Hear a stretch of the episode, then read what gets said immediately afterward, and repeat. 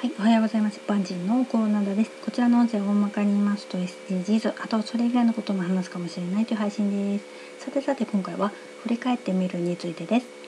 メンタルヘルスマガジンに載っていた事例の紹介をします。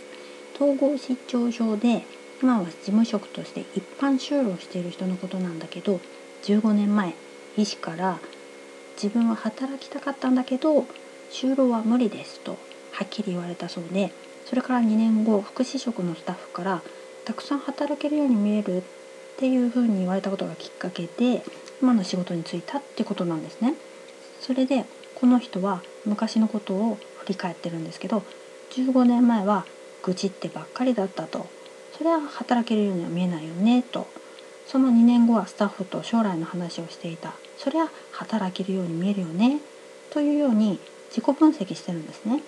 就労は無理と言われてダメなんだと覚悟もしてたようなんですが働きたいっていう気持ちと背中を押してくれるスタッフがいたからこそ踏み出せたっていうことなんですね。働きたいっていう気持ちが本物だからこそ前向きで人生が好転してますよね。しかも障害者雇用ではなく一般就労なんですよね。15年前の医師にその成長っぷりを見せたいですよね。この方は昔を振り返って自分と向き合えてるなって思いました。